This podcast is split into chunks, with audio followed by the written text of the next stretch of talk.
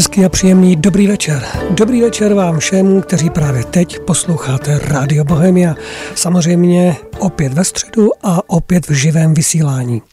Jsem velmi rád, že vás tady můžu znovu všechny přivítat a podělit se aspoň v krátkosti o tom, co prožíváme nejenom vy, ale samozřejmě i my v našem týmu Rádia Bohemia a samozřejmě každý z nás v této zemi.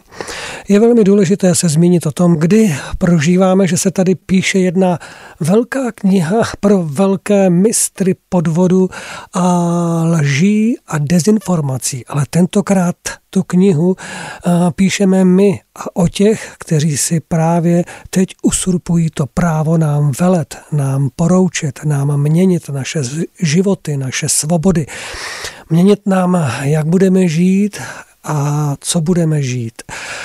Tohle to všechno se samozřejmě odráží v celé společnosti a my to všichni vidíme dnes a denně nejenom na těch demonstracích, nejenom na různých konferencích, nejenom na facebookových stránkách nebo na dalších sociálních sítích. Je toho obrovská spousta, která se eh, na nás valí ze všech stran. Ať už to jsou ty veřejnoprávní média, anebo ty média, které jsou, hm, dejme tomu, alternativní, nebo prostě ne tak, ne tak eh, propagovaná. Eh, je velmi smutné, že v dnešní společnosti, která už je podle mě a možná podle mnohých, kteří to sledujeme, už opravdu před um, brzkým, brzkým velkým průlomem, průlomem k tomu, aby se věci mohly změnit k lepšímu. Já v to pevně věřím a doufám a věřím, že i mnozí z vás, kteří právě teď posloucháte Rádio Bohemia, takže eh, je jenom na nás, na každém z nás, jak eh, se hm, v tuto chvíli, kdy je potřeba eh, každého vašeho hm, úsilí, každého vašeho snažení nebo každé vaše myšlenky, protože nemůžeme to vzdávat, nemůžeme přestat o tom mluvit, nemůžeme přestat to sdílet, anebo se začít dívat jiným směrem. Já jsem se před ne několika dny, no ono to utíká strašně rychle, když si vzpomenu na to, co všechno se za tu dobu zase odehrálo, co jsme mohli prožít. Ale bylo to v minulém týdnu, jsem se zúčastnil první československé lékařské konference COVID-19 a, a musím říct, že je velmi, velmi povedená, nebo byla velmi povedená a zcela zásadní.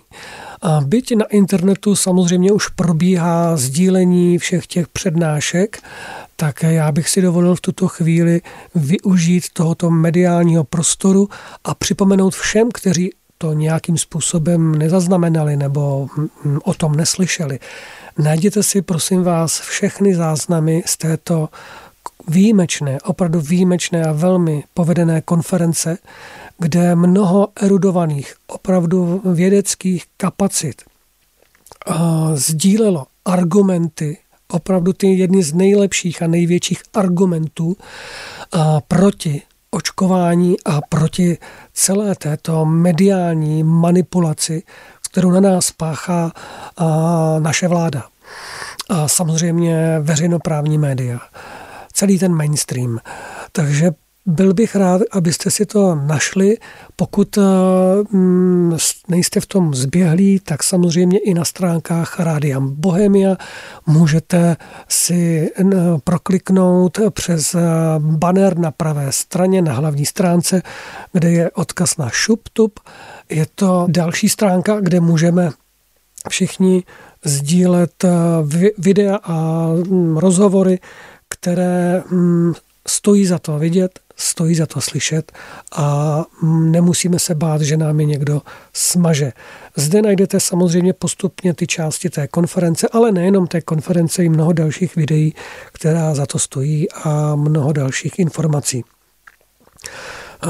Já osobně, než dneska přivítám, nebo než, než si pustíme našeho hosta, protože jsem ten rozhovor předtočil minulý týden v Liberci, jelikož eh, tím hostem pro dnešní večer je Jindřich Reichl, eh, tak všichni víte, že je neustále na, neustále na cestách, pořád všichni bojujeme s tím časem, tak jsme se společně sešli v Liberci v jedné malé nejmenované kavárně, která nám byla poskytnuta. Já moc tímto děkuju všem těm ženám, které to zařídili, protože si vážím každého člověka, který se nebojí v této době a byť sebe menším úsilím, pomocí, snahou, nějakým doporučením, přemostěním pomůže k tomu, aby se v naší společnosti věci proměňovaly kupředu a k lepšímu, tak eh, je to velká radost a velká posila.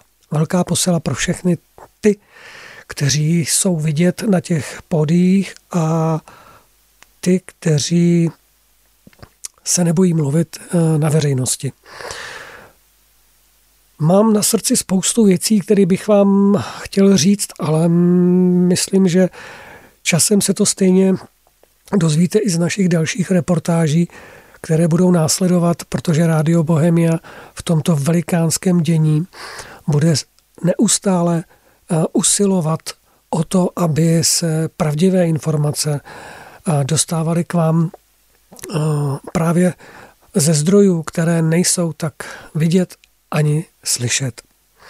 Já jsem předevčírem, nebo možná je to pár dní zpátky, zaznamenal velice zajímavou, zajímavou ukázku, která eh, video ukázku, nebo je to prý nějaký dokumentární film, velice starý dokumentární film, jmenuje se Omikron. A já jsem si dovolil z tohoto kratičkého, opravdu kratičkého černobílého dokumentu eh, vzít jenom ten zvuk a pustit vám ho, protože opět se mohlo stát, že někomu z vás že někomu z vás to uniklo. A ve dvou minutách je zde řečeno opravdu to podstatné a proto mi dovolte, abych vám to teď pustil a pak se posuneme malinko dál. Proto je v posledních dnech hlídáme. Kam ukrýváte kameru? Kde se to hodí. Tady jsme například odhalili systém tajné propagandy. Bytosti je možno rozdělit na dvě hlavní skupiny. Bytosti první kategorie a bytosti druhé kategorie. Tady je první a tady druhá. Těch prvních je daleko méně, kdežto druhých hodně. Liší se od sebe svou hodnotou tak například vysoký hodnostář z první kategorie má větší cenu než tisíc chudáků z druhé kategorie. Bytosti první kategorie mají v rukou všechnu moc a všechno bohatství země. Budeme-li dost chytří, abychom se vtělili jen do nich, uspoříme čas i lidi a snadno ovládneme planetu. Tedy druhou skupinu musíme eliminovat? Ne, bytosti té druhé skupiny jsou nezbytné. Proč? protože kupují výrobky bytostí té první skupiny. Jsou to konzumenti. Bez konzumentů by planeta propadla zkáze.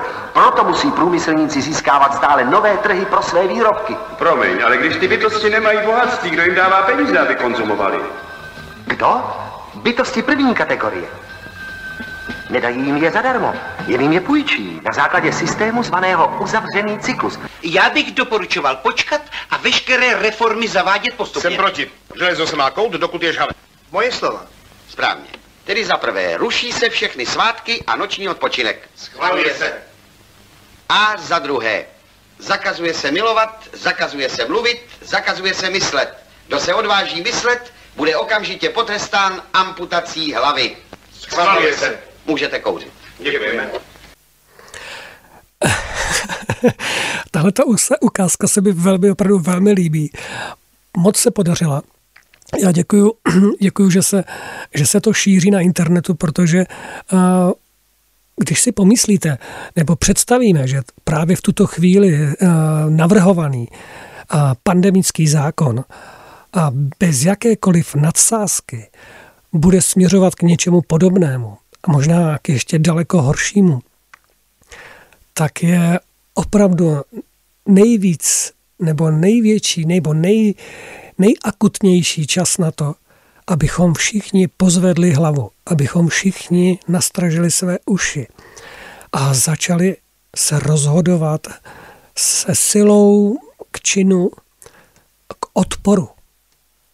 Odporu a vyjádřit jasně a srozumitelně, že máme toho dost. že jsme už unavení, doslova i naštvaní. Možná bych měl říct zdravě naštvaní, aby toto zase nebylo zneužito.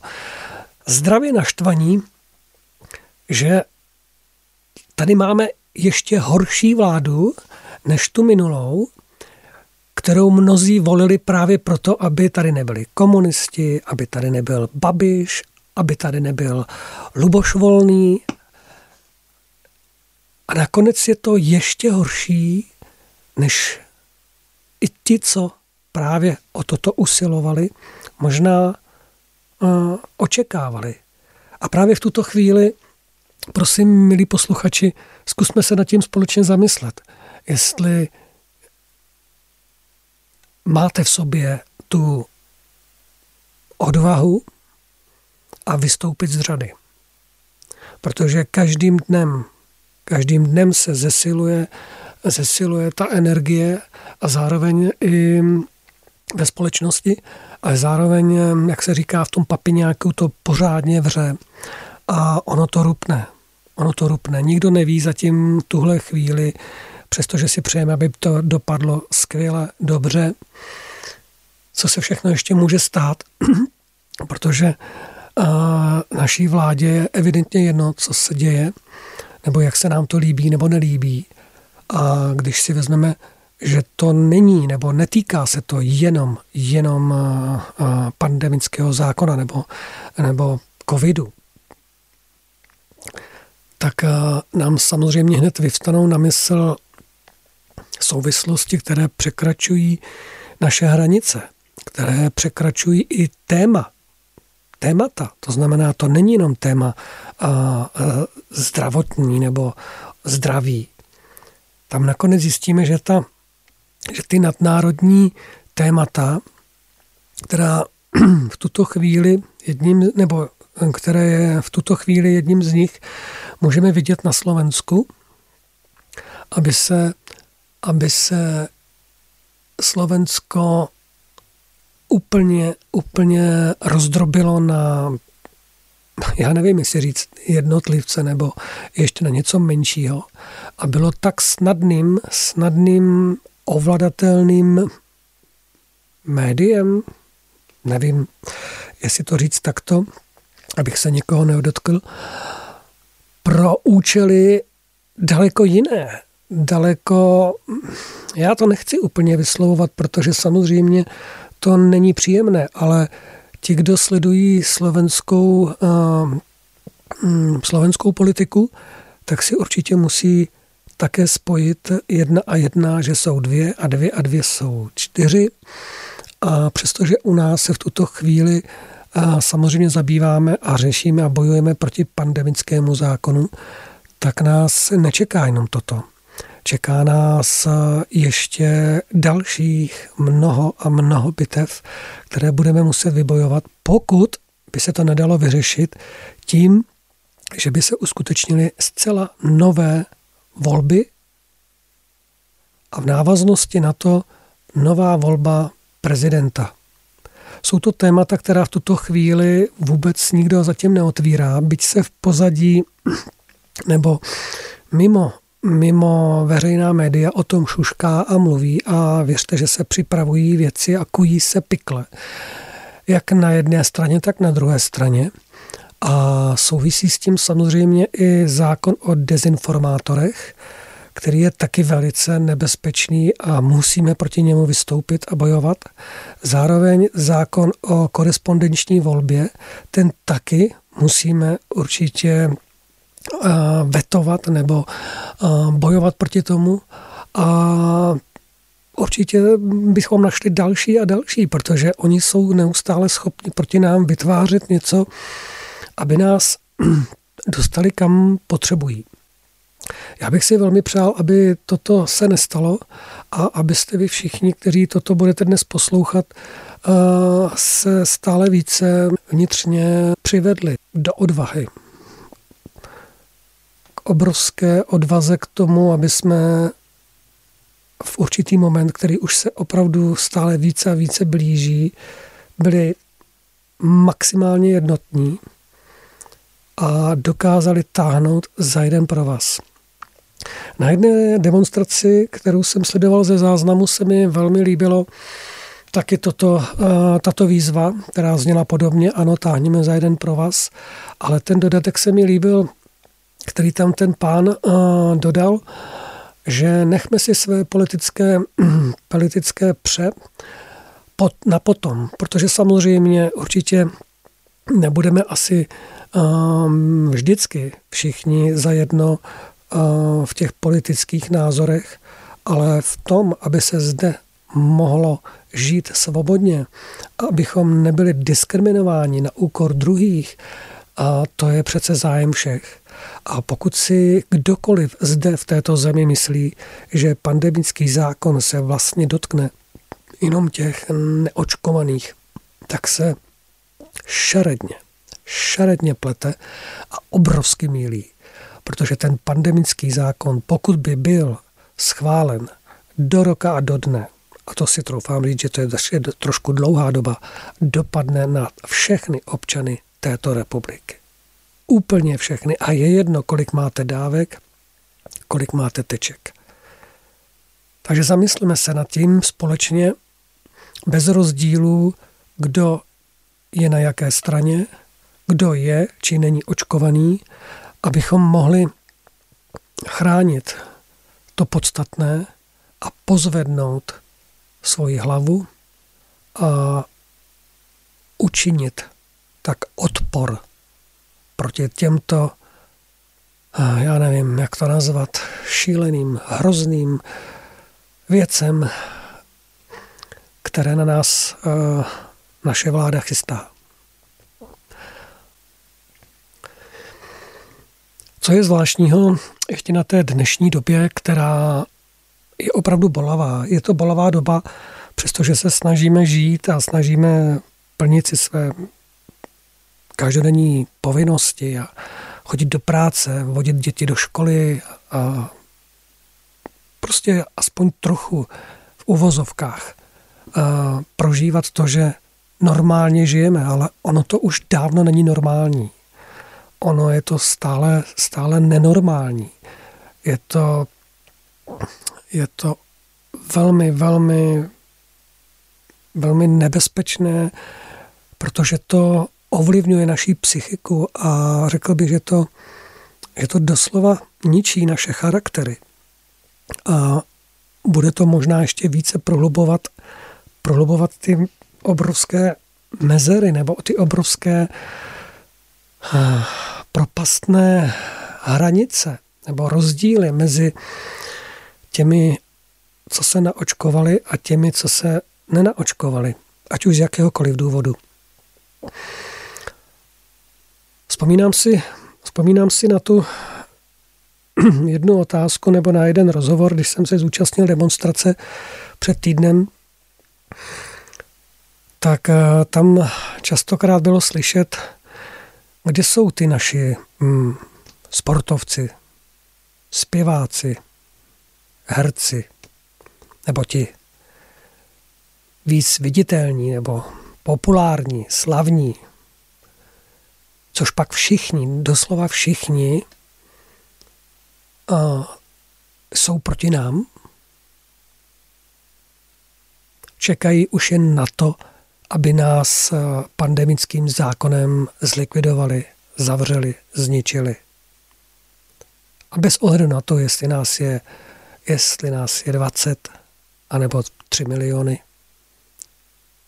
jestli jsou mezi nima skvělí lidé, chytří lidé nebo obyčejní lidé. Tyhle ty otázky si klade stále více a více lidí. Mnozí si na ní možná dokážeme odpovědět sami, ale a na jednu stránku i chápu tu situaci, protože uh, ano, když se kdokoliv teď zviditelní a začne bojovat, tak ho média okamžitě zbystří a jako hyeny se na něj vrhnou a doslova uženou, uženou do situace nebo způsobí mu situaci, aby, aby ten život měl těžší, náročnější. Ale ani tohle to nemůže trvat dlouho a věčně. Všechno se mění a vždycky se nakonec najde cesta. Já bych si velmi, velmi přál, aby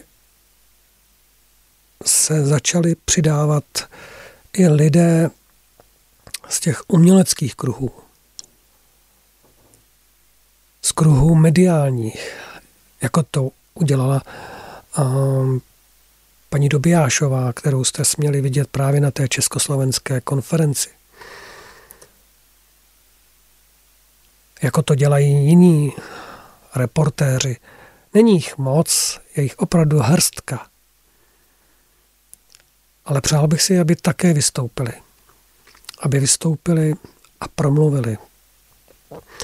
Aby byli vidět a více slyšet. Přál bych si, abyste vy, lidé, lidé kteří posloucháte Rádio Bohemia, kteří sledujete ať už paní Kociánovou, kteří sledujete um, svědomí národa nebo sílu slova a mnoho, mnoho dalších, nebo Raport TV, nebo prostě těch spoustu médií, nebo televizi Šalengrad, já nechci nikoho uh, vynechat, ale prostě je jich dost, je jich opravdu velká spousta. Tak bych si velmi, velmi přál, abyste se vy lidé, kteří to posloucháte a vidíte, abyste se to nebáli aspoň sdílet. Aspoň sdílet. A i když nemáte sociální sítě, tak máte e-mail. Do e-mailu se dá přece vložit ten link, to je ten horní řádek v počítači. A když ho skopírujete, ctrl copy, vložíte ho do e-mailu ctrl a k tomu napíšete svým přátelům, mrkni na to, tohle mě oslovilo, tohle se mi líbí, tak eh, já vím, že vás možná potom ti přátelé budou mít za to, že jste se zbláznili nebo nebudou chtít být s vámi přáteli, ale jsou to potom přátelé? Jste si jistí, že tito přátelé, o které teď stojíte a máte pocit, že o ně můžete přijít, když řeknete svůj názor, že vás jednoho dne nehodí přes palubu? Že vlastně neotočí zrak, když se vám bude potom dít to příkoří tak či onak a oni neotočí hlavu jiným směrem, nebudou se prostě dívat, nebudou slyšet vaše volání o pomoc. Pokud si tyto otázky nebudeme klást, tak se ta společnost eh, tak či onak rozpadne. Ale to, co potom vznikne, tak to bych si vážně nepřál a myslím, že ani nikdo z vás. Tak právě proto bych i tímto dnešním vysíláním eh, chtěl vás víc oslovit, víc se vás dotknout do vašich srdcí, do vaší duše. Přemýšlejte o tom. Přemýšlejte o tom, protože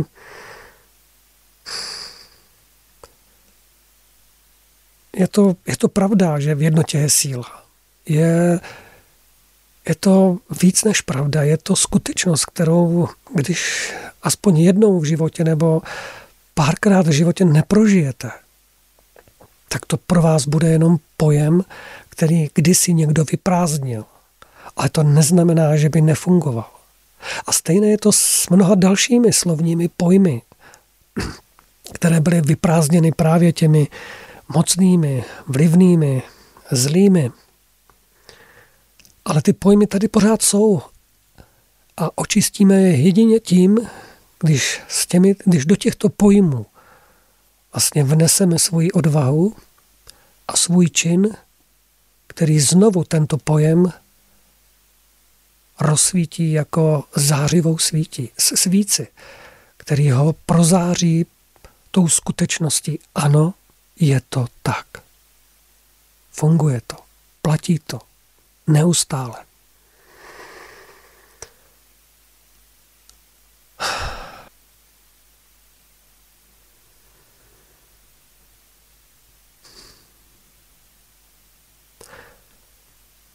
Chtěl bych ještě říct eh, jeden můj věm, jeden můj postřeh.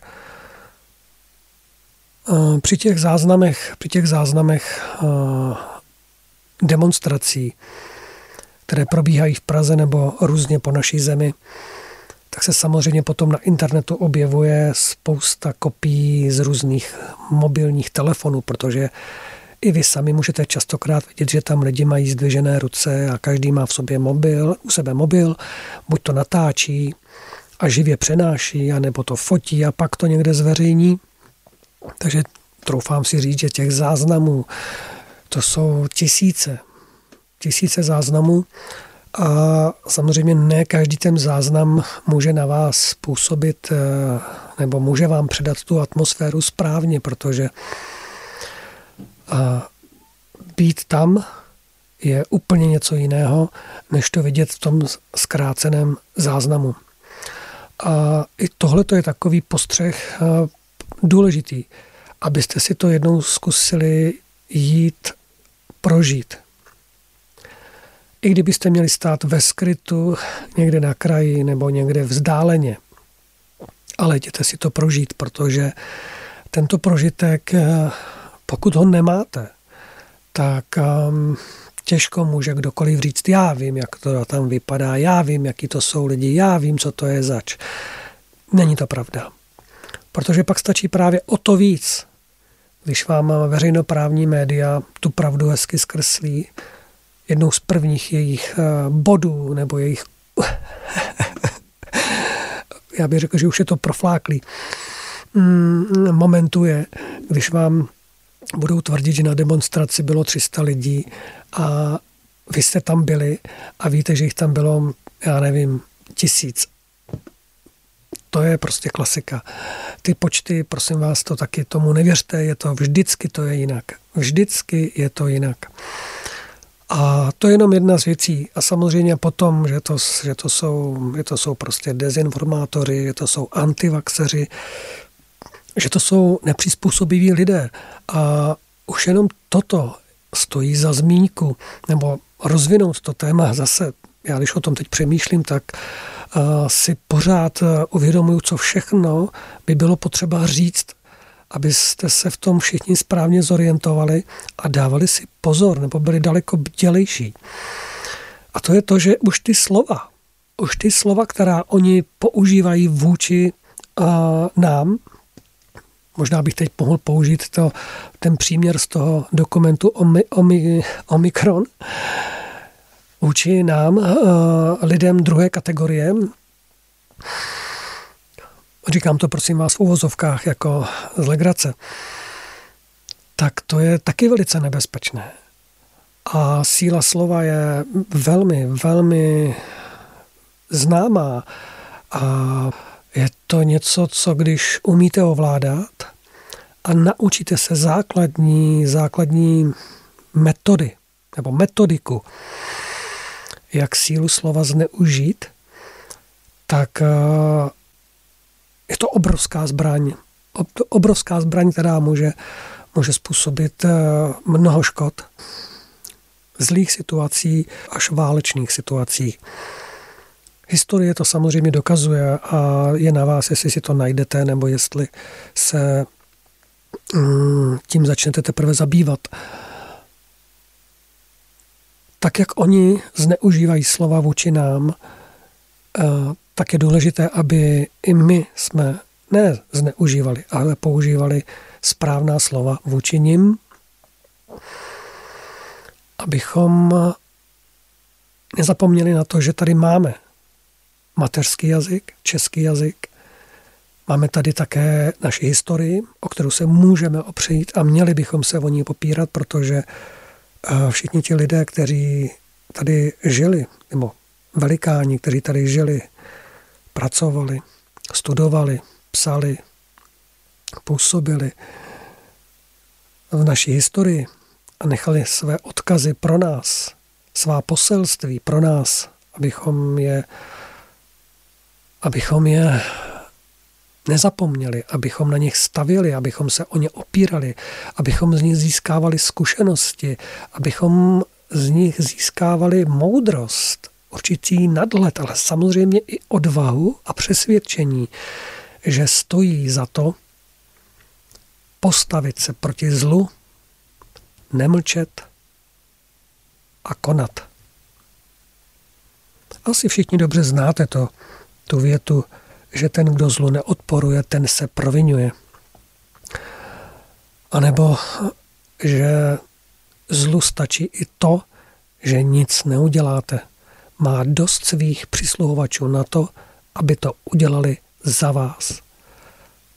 Obě dvě, obě dvě věty jsou, jsou pravdivé a jsou možná smutný, smutnou výpovědí, výpovědí, která neustále na nás vlastně, která by nám měla blikat, blikat jako červená kontrolka, velký vykřičník. Abychom do tohoto nespadli, nebo neschoulili se, nebo mm, nebo jej ani to, ani to snad mm, mm, nechci, nechci domyslet, aby to nebylo, že si to někdo přeje, že se pod to schová. Není, není se zde kam schovat.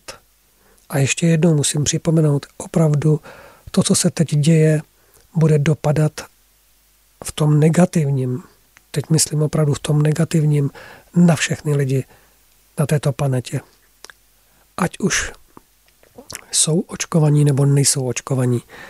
Takže jde zde o zcela zásadní, zásadní principy lidského bytí na této planetě. A jak všichni dobře vidíme, a jsme, jsem za to rád, věřím, že i mnozí z vás, že po celém světě je obrovský odpor v mnoha demonstracích, v mnoha dalších projevech, ať už to jsou právě konference, ať už to jsou různá rádiová vysílání a televizní vysílání, ať už to jsou texty, články, básně, na, natočená videa. Je to skvělé. A to povzbuzující. Ale přesto by nám to nemělo nemělo, jak bych to řekl, zaslepit, zaslepit naše vnímání. Abychom v tomhle opojném, ono to totiž může být chvilkama opojné, že si člověk říká, je, tak už se to probouzí, jo, už to bude, už to bude. Ne, ne, ne, ne, ne, ono to samozřejmě jsou to jenom takové, takové chvilkové záchvěvy, protože, jak všichni dobře víme, ty, ta většinová skupina mediálních úderníků, a doslova bych jim řekl, že oni jsou ty dezinformátoři. Ano, oni jsou dezinformátoři pod rouškou oficiálních médií. Tak tito, tito jsou pořád o krok napřed, ale my je doháníme. My je přesto doháníme a věřím, že už brzy doženeme právě ve spolupráci s vámi, právě v tom, že toho nevzdáme, že budeme držet pozice a že se vzájemně budeme podporovat, že, si budeme, že se budeme propojovat v každém městě, v každé vesnici přece eh, jsou lidé, kteří to cítí podobně, kteří si přejí podobné věci. Tak prosím, běžte, běžte navázat ty kontakty, běžte se propojit. Setkávejte se. Zkuste to. Stejně nám nic jiného nezbyde, pokud by to ruplo v neprospěch náš. To znamená, že pokud by se to stalo realitou, že pandemický zákon by prošel, tak stejně by nám nic jiného nezbylo, že se mnoho lidí bude muset přesunout do doslovného undergroundu nebo partizánského odboje kdy se budou scházet na černo po bytech, někde budeme nechávat mobilní telefony někde nebo si zřizovat další telefonní čísla, nebo já nevím, jak to budeme dělat. Ale když si představíte, že vlastně ten telefon je sledovaný, že každý telefon bude mít svůj QR kód a že tohle to všechno vlastně je eh, jenom způsob, jak nám ty čipy, proti, proti kterým jsme taky kdysi dávno bojovali a, a nesouhlasili s tím, tak oni nám je nemusí dávat pod kůži. Ono stačí, že budete mít svůj mobilní telefon A samozřejmě dneska my dneska všichni víme, že ten mobilní telefon máme úplně všichni. A v mnohých rodinách ho máme dvakrát. To znamená, pětičlená rodina má třeba, nevím, osm telefonů, sedm telefonů.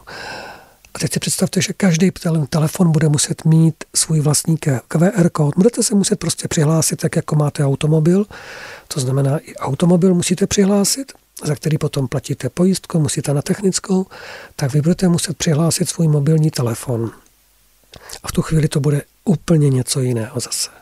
A asi si možná dokážete představit, co to by bylo.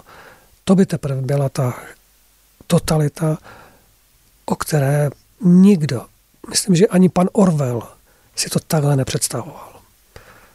A ta sofistikovanost těch dnešních, dnešních, hm, dnešních hm, hm, taktik, jak to do lidí dostat, je tak obrovská, že my musíme neustále být na stráži a pokud to jenom trochu jde, tak eh,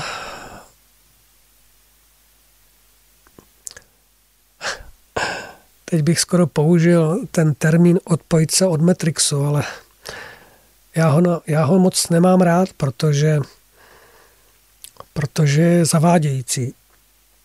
Je zavádějící v mnoha ohledech. A vidíte to, zase se dostávám na další téma, které jsem ani neměl v úmysl dnes otevírat, ale možná, když už jsem tady a vy jste tam, tak by to za to stálo. Hmm, Ono je dobré mm, si představovat to, že když na některé věci přestanu myslet, nebudu je podporovat svými myšlenkami, tak se vlastně nestanou a nebudou se dít. Ano, souhlasím. V mnoha ohledech s tímto postojem souhlasím a osobně to mám vyzkoušené ve svém životě v mnoha situacích. Ale pak jsou situace, kdy vnitřně cítím, že to tak nefunguje. Protože zkusme se podívat do historie, ať už to je jakákoliv válka, první, druhá světová a spoustu dalších kritických momentů v naší historii. Nebo se podívejme na naše velikány, Jana Husa a Komenský. Proč takhle vzdělaní lidé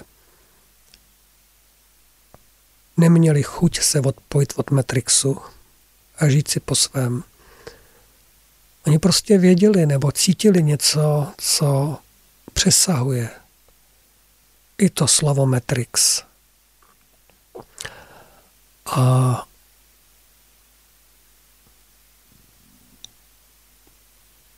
i když se budeme snažit nebo Budou se lidé někteří snažit se dívat jiným směrem a nepodporovat to? tak či onak se může stát, že to jednoho dne zaklepe na ten práh, na ten jejich práh, ta bolavá situace, nebo právě to, co se teď tady děje.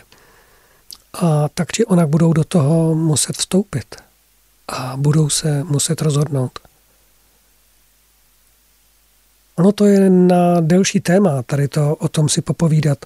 A já bych nerad, aby si někdo to vyložil tak, že když si teď představím třeba mnoho, mnoho duchovních lidí, kteří, kteří se umí modlit, umí meditovat, umí přivádět duchovní energie na tuto planetu, takže by měli mm, se tímto zabývat. Ne, v pořádku. A každý dělá to, jak, jak je nastavený a jak to vnitřně vnímá a cítí.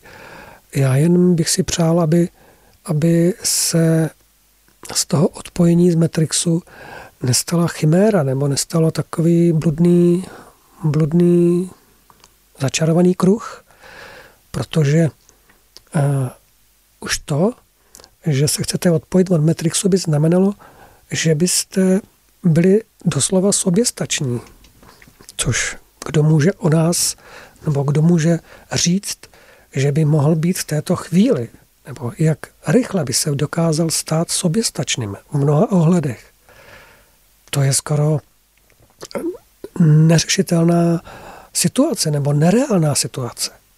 Nemyslím neuskutečnitelná, může, ale tak, jak je to teď a jak vnímáme svůj život kolem nás, když se podíváme ven, tak jak chodíme do práce, jak jsme svázaný určitými, určitými systémy, ať už je to systém chodit do práce, ať už je to systém uh, um, vydělávání peněz, systém, že za ty peníze něco nakupujeme, systém, že za ty peníze si nakupujeme služby, systém, že za ty peníze um, bydlíme a chceme věci vlastnit a pak ty věci splácíme, tak z tohohle se vymanit, mm, no, asi by to možná, nevím, šlo, ale, ale bylo by to teda za velkých, za velkého časového údobí minimálně a zároveň byste museli zahodit telefon, odpojit se od všech těch sítí a spolehat na to, že k vám někdo přijde domů nebo že si uděláte někde komunitní ostrov. Ale stejně tak jako tak se to brzy někdo o vás dozví, ne, že bych to přál těm lidem, ale někdo se to dozví a na ten váš ostrůvek tam něco pošle, nebo někoho tam pošle, protože budete trnem v oku. Ono by to muselo způsobit jedině mm, mm, lavinový efekt, to znamená sněhovou kouli. Pokud by se to začalo projevovat nebo začalo naplňovat formou sněhové koule, nebo lavinového efektu, kdy se k tomu bude přidávat obrovská spousta lidí a bude jich přibývat, tak pak by to byla zase trošku jiná situace. Ale když dneska slyším, jak se s tímto pojmem odpojení se od Matrixu um, střílí slovně zleva doprava, nahoru, dolů, kdekoliv, kdykoliv, tak mi je to líto, protože ten pojem sice pro nás, eh, kteří ho vnímáme, něco znamená, nebo něco si pod tím představujeme, máme tam nějaký obraz, ale už to není schodné, protože ty obrazy bychom se možná divili, jak jsou rozličné. Taky bychom si to museli osvětlit a vydefinovat. Takže odpojit se podle mě v tuto chvíli také není řešení. Není to řešení.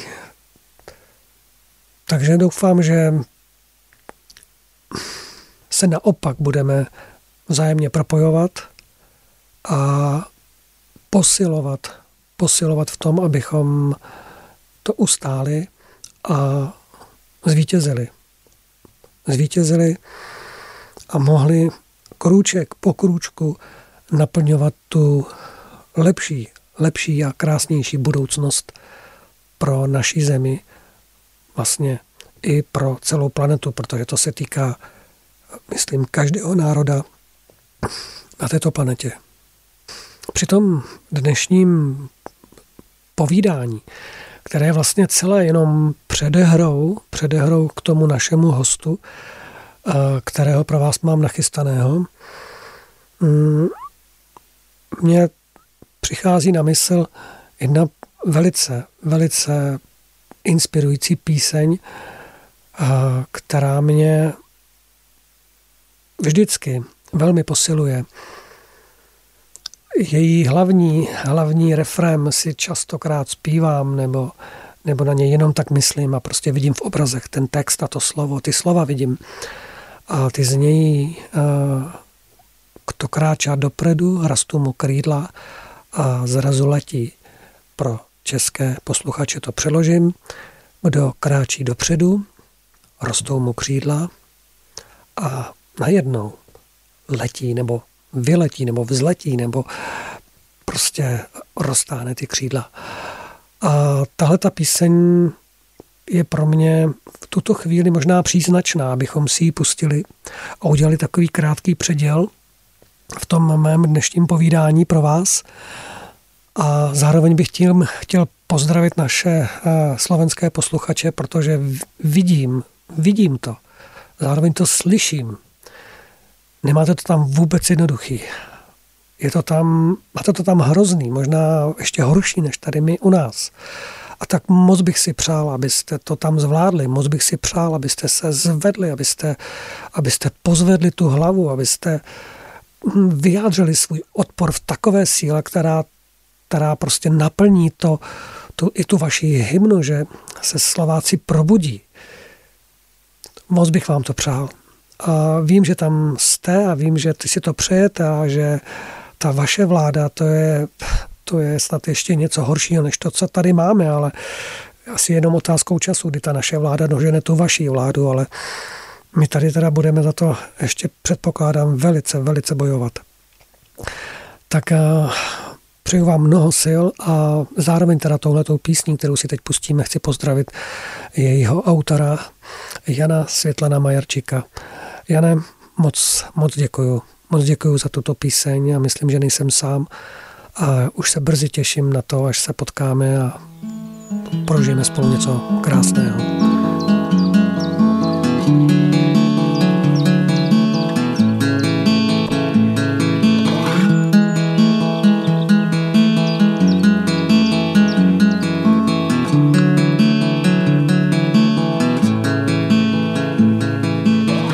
Svetlo za skuná miery Opäť raz piesni zaznie, veľa je tých, čo tomu veria, ja pôjdem za nimi.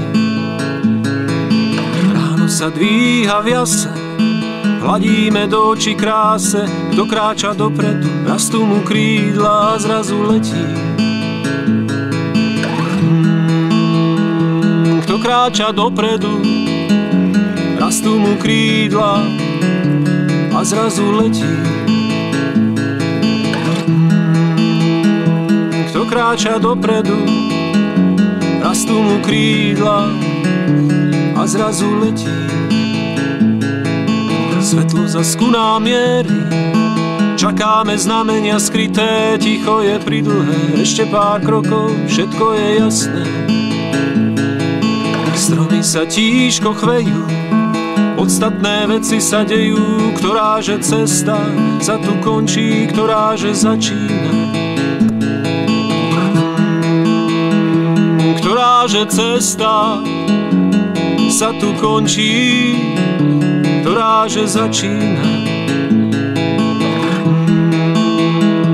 Ktorá že cesta sa tu končí, ktorá že začína. Že cesta sa tu končí, ktorá že začína. ktorá že cesta sa tu končí, ktorá že začíná. Tak, kráčejme dopředu a určitě nám narostou křídla, jak se zpívá, nebo zpívalo v písni Jana Světlana Majarčíka, za kterou ještě jednou moc děkuju. A, za, a zdravím, zdravím ještě jednou na Slovensko, protože i tohle tu, i tohle přátelství, i tuhle vzájemnou podporu, i tohle propojení musíme posilovat, aby Slováci cítili, že i my tady na naší straně v Čechách eh, jsme s nimi, eh, myslíme na ně a přejeme si, aby to zvládli. A to samý potřebujeme i cítit od Slováků směrem k nám, aby bylo vidět, že to vzájemné bratrství, které někdo zase znevažuje a chce na něj plivat a chce ho, chce ho zahrabat, chce ho zničit, chce ho vymazat z historie. Abychom mu dokázali a ukázali nám všem, že tady je, vždycky bude a nedá se to smazat. A v tuto chvíli si už pojďme společně poslechnout rozhovor s Jindřichem Reichlem. Jindřichu, já vás srdečně, zdravím a hned přijdeme k věci. Pandemický zákon. Tak já myslím, že pandemický zákon, ta novela, která tady je, tak eh, jasně ukazuje zase, kam tahle země směřuje, že prostě ta vláda si chce usnadnout, eh, usnadnit to svoje působení a chce v podstatě si tady přijmout zákon, který nemá vůbec místo v českém právním řádu a umožnit třem ministrům ovládat naše životy, zasahovat do našich základních práv a svobod na základě podzákonných předpisů. Já myslím, že žádný právník by se pod to nemohl podepsat a musím říct, že když jsem se včera bavil na tom, na těch různých duelech, protože já jsem byl na CNN Prima News a byl jsem tam vlastně s jedním senátorem. A teď jsme říkali, že by byl fajn duel s nějakým právníkem eh, jako z vlády, který, který, který se zas, zastává tohle toho návrhu. No a my jsme v podstatě zjistili, že žádný právník se toho návrhu nezastává, takže já opravdu neznám nikoho podle mě s právním vzděláním, kdo by se mohl pod tohleto podepsat. A myslím si, že je třeba obrovskou chybou když eh, si tahle vláda sestavila tým, poradní tým na, na COVID, kde je asi 40 lidí a není tam ani jeden právník. To je prostě chyba. Právě, eh, COVID jako takový má, má daleko sáhlé právní dopady, není to jenom zdravotnické téma. Dneska bych řekl, že je to dokonce víc právnické téma než zdravotnické téma protože se opravdu jedná o rozsah našich práv, svobod, nemá tam žádného ekonoma, podle mého názoru přece musí k tomu svoje si říct také ekonom a, a, a další lidi, je tam myslím jenom jeden psycholog a podobně. To je samozřejmě strašně špatně potom není divu, že, že vychází z dílny vlády takovéhle paskvily. Nemluvím o tom, že samozřejmě tenhle zákon nikdo nenapsal za dva dny, nebo tu novelu. To je novela, která je připravená už někdy od podzimu, takže je zřejmé, že v podstatě se jede v naprosto stejných kolejích, ve kterých jela dřív Babišova vláda. E, sice tam je místo Vojtěcha Válek, ale realita je taková, že drtivá většina těch pracovníků na tom ministerstvu zdravotnictví zůstala a proto ten návrh vypadá tak, jak vypadá. Je to prostě paskvil, je to, je to skandál, který nemá vůbec eh, co dělat eh, v demokratickém právním řádu jakékoliv země. Zeptám se potom na další otázku, která souvisí možná ani ne tak tady s tou, ale jo, souvisí, protože včera jsem se zúčastnil mm, demonstrace proti, proti pandemickému zákonu, která v tuto chvíli vlastně bylo to odložené na příští úterý, ale když jsem měl domů, tak mě napadalo, že tady ta naše vláda bude neustále tlačit, neustále ukrajovat nějakým dalším šíleným zákonem, vyhláškou, novelou, ať je to cokoliv, tak mě napadalo jediná věc, co, jak nejrychleji tuto vládu vlastně odstranit, jak nejrychleji tuto vládu prostě zastavit, prostě jestli vyvolat znovu volby, jestli, jestli nehledě na to, že jsem evidentně cítil, že my potřebujeme, teď mi promiňte to, možná slovo zrevidovat a zároveň jak upravit naši ústavu, která bude daleko víc chránit občanská práva a lidská práva. Prostě, jo. Tohle, to, co se tady vlastně teď děje, je vidět, že v té ústavě pravděpodobně je nějaká díra, která prostě chce vyformulovat líp, protože se ta celá historie lidstva se někam posunula a víme, že se s tím posunuly i naše hodnoty vůči e, lidství, člověka člověku, a samozřejmě vůči životu. A v ústava by v tom případě taky to měla korespondovat, aby si tady ty lidé nebo kdokoliv v budoucnosti nemohl dovolovat to, co si teď dovoluje. Jaký na to máte názor? No, ta ústava je napsaná dobře, ale samozřejmě každý paragraf se dá skroutit, tak to, to známe. A v momentě, kdy je u moci vláda, která tu ústavu nerespektuje a nemá, nemá úctu eh, k těm základním hodnotám, které ústava listina základních práv a svobod respektuje, nebo respektive reprezentuje, chci říct, pardon, tak v takovém případě Eh, se děje to, co se děje. Eh, ta situace, která vlastně už tady trvá téměř dva roky, je naprosto tristní, protože se tady úplně improvizačně zavádějí jedna opatření za druhým, která nemají vůbec žádnou koncepci. Vůbec nevíme, zda fungují nebo nefungují. Eh, jo, prostě jenom pro příklad, tady bylo zákaz vycházení v noci, na Slovensku zase ve dne. Jo. Eh, tady prostě měl mít respirátor čerta Mikuláš, na Slovensku mají doporučení, aby měl respirátor nebo respektive roušku nebo štík. Jo. To, to, to jsou prostě naprosto šílenosti a vždycky to zase jenom ukazuje na ten systém, že pokud mu dáte tu moc, tu sílu, tak začne vymýšlet naprosté absurdity, které, které prostě nemají vůbec eh, žádné rácio. A já musím říct v této souvislosti, že vlastně nedošlo k vyhodnocení téměř žádného opatření, které tady bylo uvoleno. Přestože ta opatření ničí ekonomiku, ničí sociální, kulturní, sportovní život a především především ničí život našich dětí, dospívajících dětí. Oni nemohou se prostě na dva roky zavřít. Já bych prostě, kdyby mě bylo 16 a, a, a řekl bych si, že prostě od 16 do 18 jsem byl někde zavřený, no tak to byly přece opravdu krásné roky mého života, abych nechtěl o ně přijít. To znamená, každý rok je důležitý, každý měsíc je důležitý a my se tady prostě nemůžeme zavřít a, a nenechat našim dětem tohleto dospívání standardně prožít.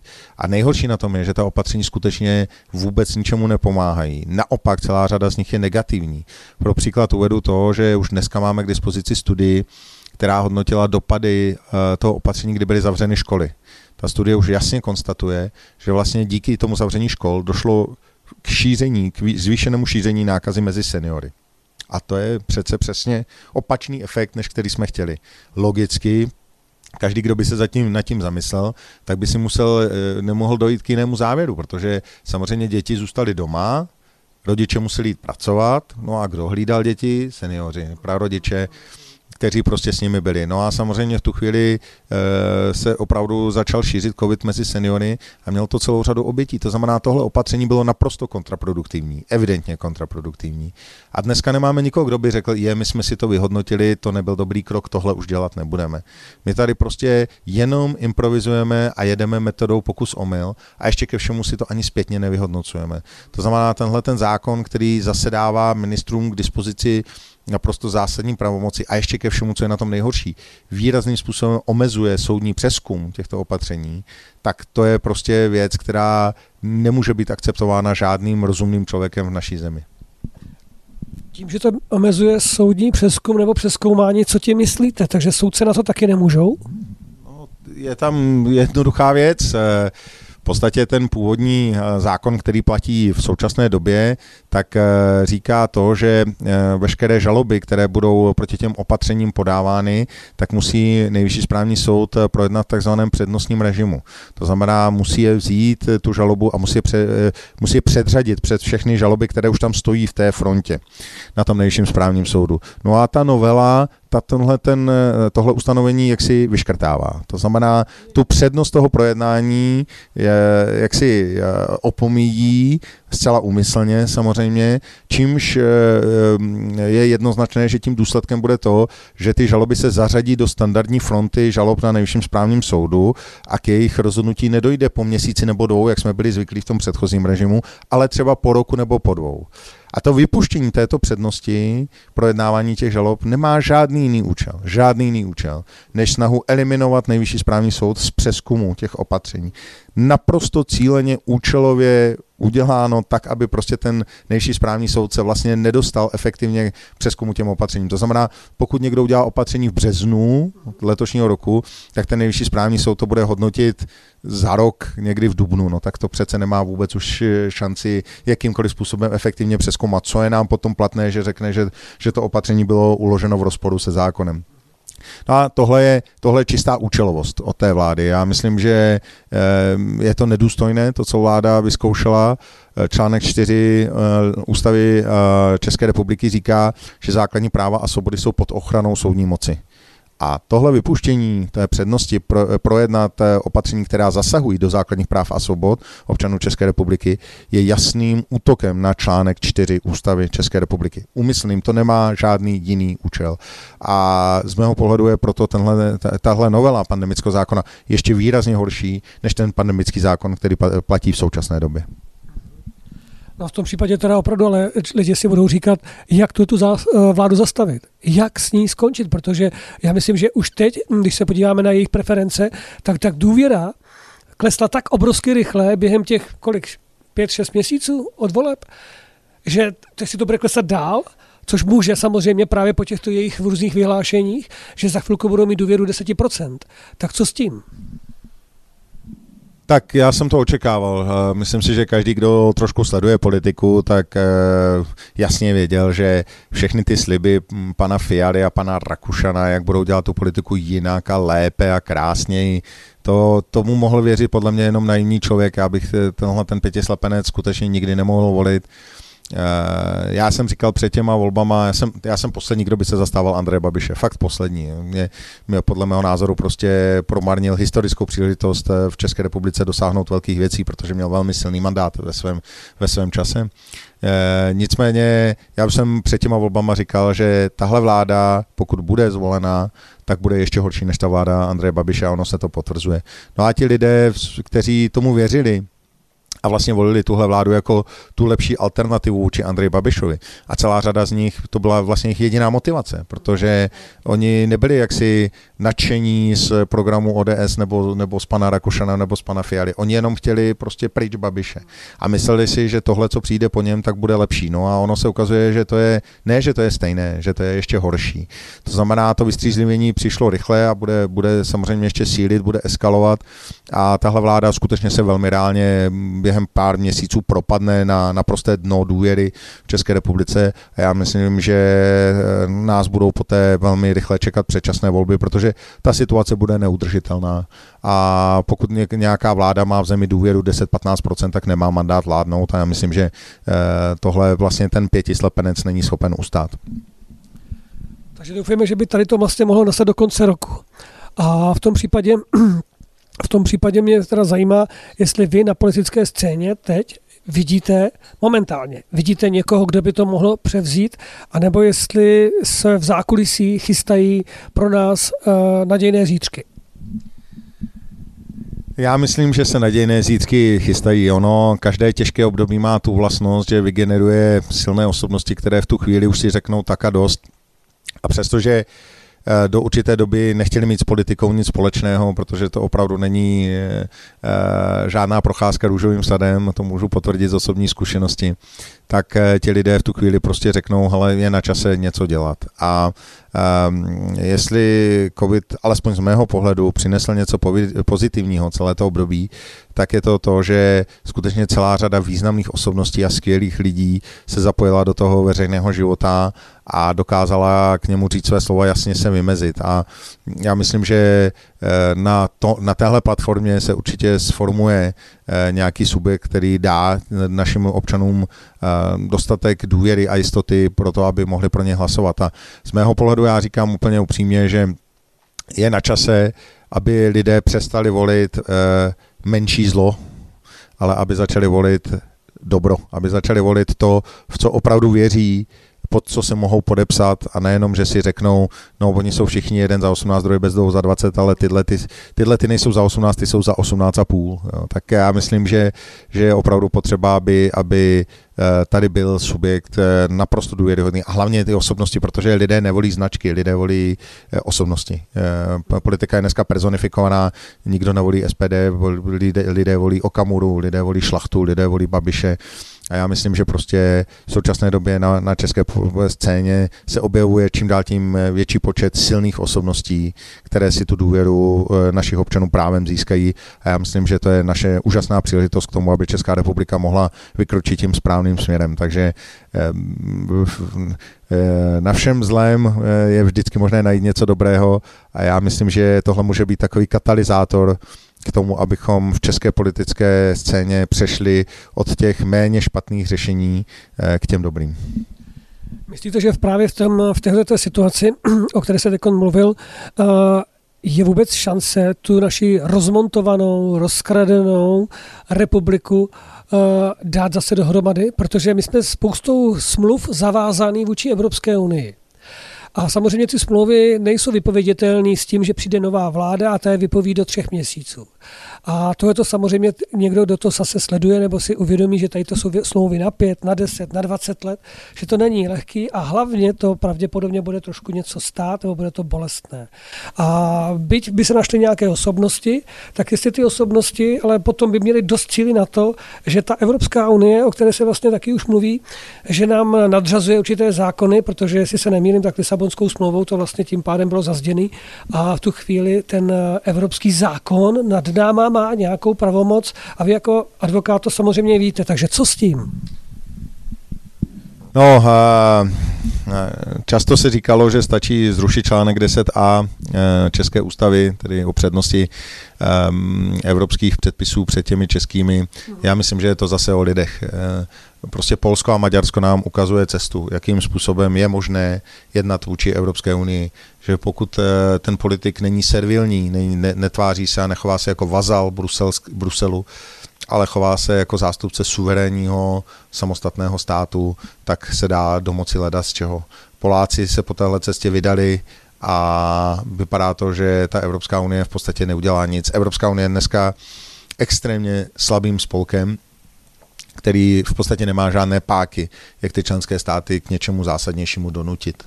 A pokud my se vydáme stejnou cestou a řekneme eh, paní von der Leyen prostě ne, ne, ne, my jdeme, my jdeme českou cestou a my si to uděláme podle nás, tak jako to udělal Viktor Orbán, v Maďarsku, tak jako to udělal eh, Kačinsky v Polsku, tak jsem přesvědčen, že prostě můžeme být velmi úspěšní. Je to opravdu o přístupu, který zvolíte.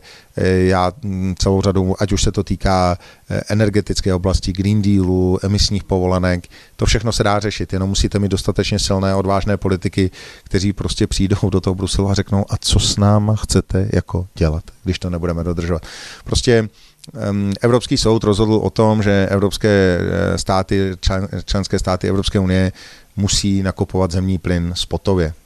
A většina z těch států to dělá, platí za to naprostý nesmysl a Viktor Orbán řekl, mě to absolutně nezajímá a podepsal dlouhodobou smlouvu na dodávku zemního plynu s Ruskem a kupuje zemní plyn v současné době pětkrát a šestkrát levněji než všechny ostatní členské státy Evropské unie. A my můžeme, my můžeme udělat to samé. Je to jenom o odvaze českých politiků.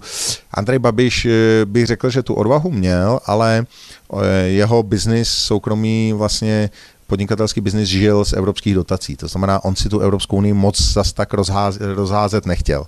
To znamená, on jakoby v České republice hrál, jak je protievropský, ale v Bruselu, v Bruselu jeho, jeho um, zástupci hlasovali v Evropském parlamentu jinak a i on se tam choval jinak. No ale tahle ta vláda, tak ta je ta je ztracená, to, jsou, to je eurohujerská vláda, která u níž si nedovedu představit, že by premiér Fiala se jakýmkoliv způsobem vymezil, že by si dupnul v tom Bruselu a řekl, kde pak, my jsme zástupci občanů České republiky a ne vaši poskoci, kteří tady budou plnit vaše, vaše pokyny. Něco takového si od pana premiéra Fialy opravdu nedovedu představit a za mě je to slabý premiér, je to člověk, který je, se chová alibisticky a já myslím, že každý, kdo to vidí, tak prostě musí chápat, že nikde v žádném subjektu, který, kterému eh, vládne, kterému velí eh, slabý alibistický lídr, tak ten subjekt nemůže být úspěšný, tudíž nemůže být pod jeho vedením úspěšná ani Česká republika. Jak vidíte v tomto kontextu alternativní scénu? Alternativní scénu všech těch eh, malých neparlamentních stran, protože samozřejmě i ty se nějakým způsobem snaží v těchto dobách vlastně zezviditelnit, pomáhat na těch demonstracích.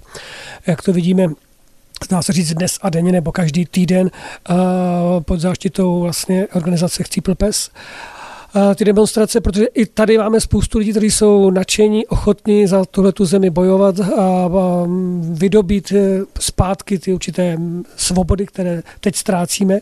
Ale zároveň jsem si všiml, že zde taky máme obrovskou alternativní scénu mediální. A tam taky vidím určitou roztříštěnost. A myslím, že tímhle ten tlak, tímhle tím tlakem, který teď právě vzniká, tady ta opravdu salámová metoda, která se tak osvědčila. A největší paradox je, víte, víte v čem, milí posluchači, Jestli pozorujete někdy své starosty, já pozoruju starosty v různých městech, tady na severu, kde bydlím, tak se mi zdá, že ta salámová, salámová metoda je nakažlivá. Že to funguje i v těch městech. Jo? A to jsou různé věci, když se opravují silnice, mosty, chodníky a dělá se to takovým způsobem, že by to mohlo stát pár tisíc, desítek tisíc a ono to najednou si skočí na miliony.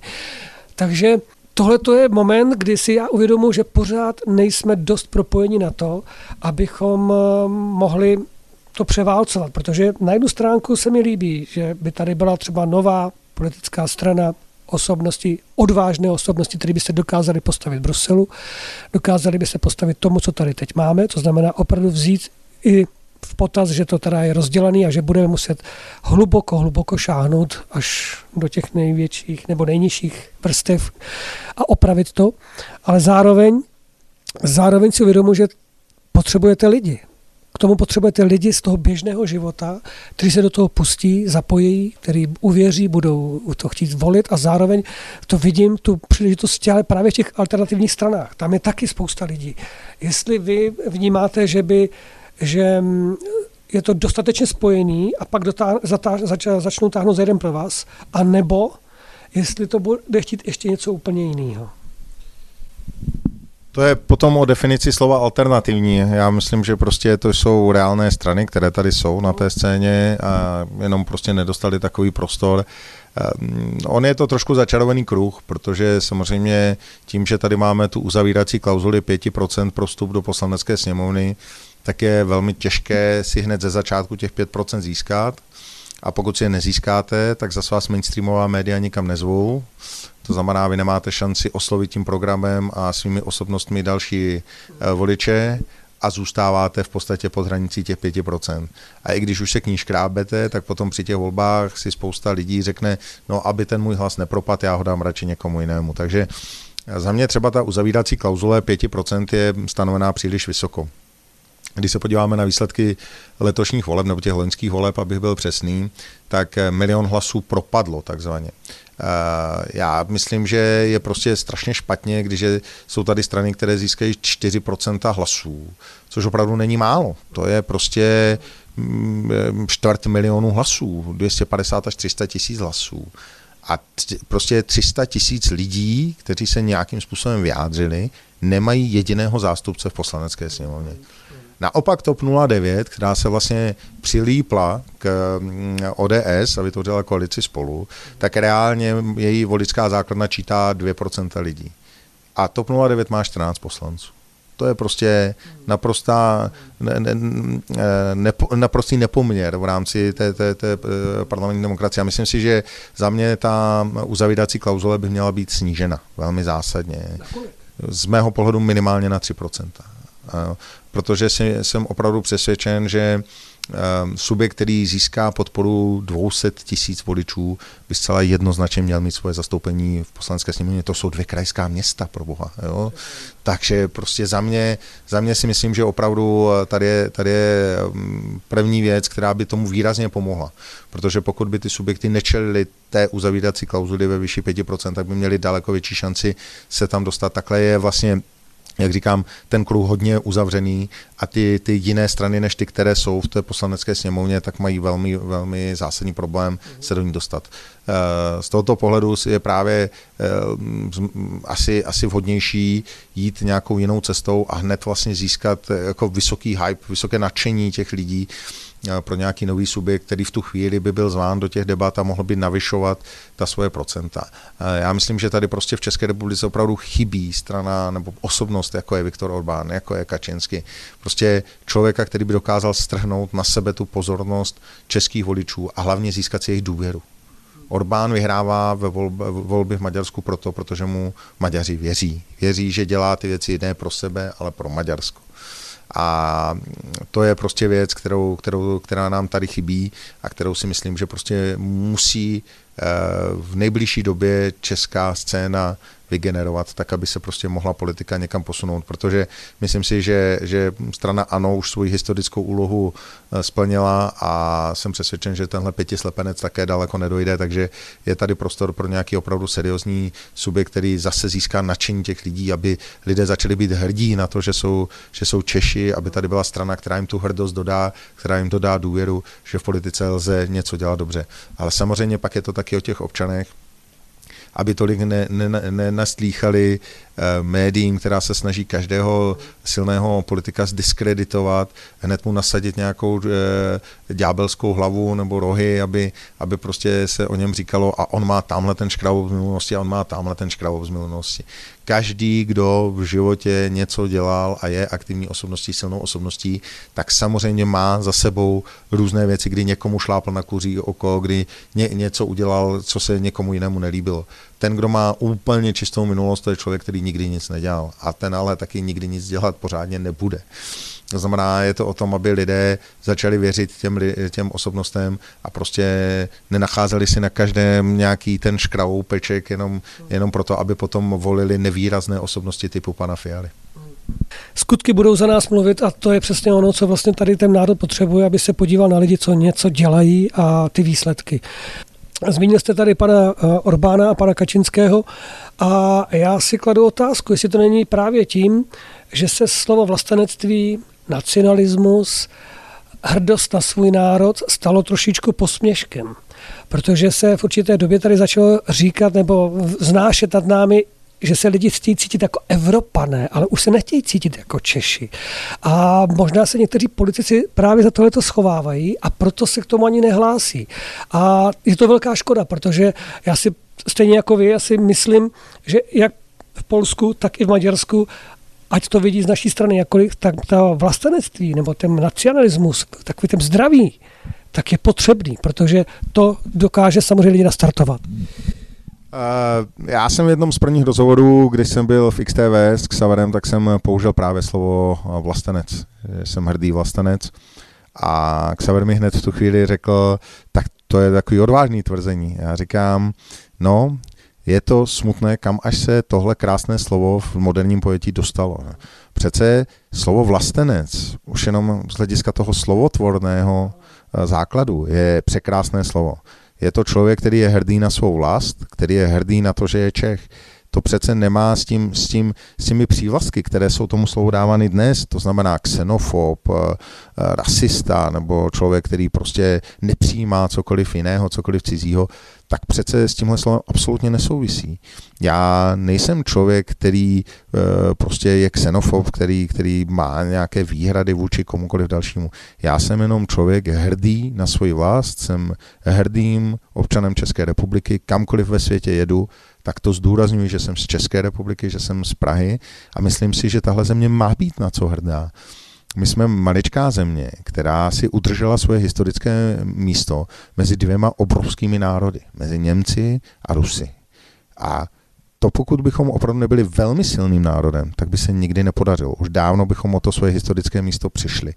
A jenom díky prostě, mm, řekl bych, unikátnosti českého národa jsme to dokázali. Já mm, mám rád strašně moc eh, projev bytě z filmu a Hugh Grant tam hraje anglického premiéra ve filmu Láska nebeská a on tam říká, možná jsme malým národem, jako angličané myslí, ale také jsme národem velkým, jsme národem Churchilla, jsme národem uh, Shakespearea, jsme národem pravé nohy Davida Beckhama. A já myslím, že je potřeba říct, že Česká republika je národem Husa, národem Komenského, národem Jiráska, národem uh, Smetany, Dvořáka, Jágra, když na to přijde. Prostě my jsme světu dali spoustu obrovských osobností a myslím si, že v řadě věcí jsme šikovnější než celá řada národů, ke kterým dnes lížíme. Mám jednoho kolegu, podnikatele z Německa, který podnikal po celém světě a on mi říká, že Češi jsou s přehledem nejlepší zaměstnanci, které kdy měl. S přehledem. A já myslím, že naše ambice prostě musí být daleko vyšší, než je v současné době. Když mi někdo říká, my nemůžeme být jako Švýcarsko, tak já mu na to odpovídám, to já taky nechci já chci být na tom lépe než Švýcarsko. Já myslím, že Česká republika na to má, jenom se prostě o to musí hrdě přihlásit a musí si v tom věřit a ne být neustále takovým tím přišláplým otlounkánkem někde vzadu, který se pokorně eh, klaní před velkými státy v Evropské unii. To si myslím, že prostě není cesta. Já myslím, že my tady tu možnost máme a že český národ a čeští lidé na to prostě mají. No, já moc krát děkuji za ten, ten rozhovor. Bylo to velice rychlé samozřejmě, ale nevadí, protože my se určitě sejdeme znovu a zas, možná už konečně v našem pražském studiu, protože jak všichni víte, Jindřich Reichl je skoro všude, vždy za jakékoliv okolností, protože už teď spěchá zase někam jinam. Milí posluchači Rádia Bohemia, já jsem vás všechny rád znovu tady uh, měl v tomto zvláštním prostoru, kterému říkáme internet a děkuji Jindřichovi, že nás opět navštívil a že nám poskytl z rozhovory, odpovědi i svůj neustálý, jak bych to řekl, nadšen, to neustále nadšení. Já moc děkuji za pozvání. Já jsem slíbil tady Rádio Bohemia, protože to bylo rádio, které vlastně uspořádalo tu českou konferenci a bylo to jedno z prvních rádií, které mě dalo prostor eh, v médiích, takže jsem slíbil to, že vždycky sem přijdu rád a budu kývat na jakékoliv pozvání. Takže tenhle ten svůj slib plním a hodná, hodlám ho plnit i nadále a, a musím poděkovat Rádio Bohemia za to, jakou, jakou službu pro tuhle zem odvádí a, a že prostě poskytuje lidem informace, které se třeba někde jinde nedozví. Takže moc děkuji za pozvání a zase to bylo velmi příjemné a zase mi bylo velkou ctí tady s vámi být. Díky, nashledanou a vám všem přeju zase opět krásné dny a těším se někdy příště naslyšenou nebo naviděnou při dalším pořadu s Rádiem Bohemia anebo s Českou konferencí. Mějte se hezky a nezapomeňte na to, abyste drželi pozice a nevzdávali to.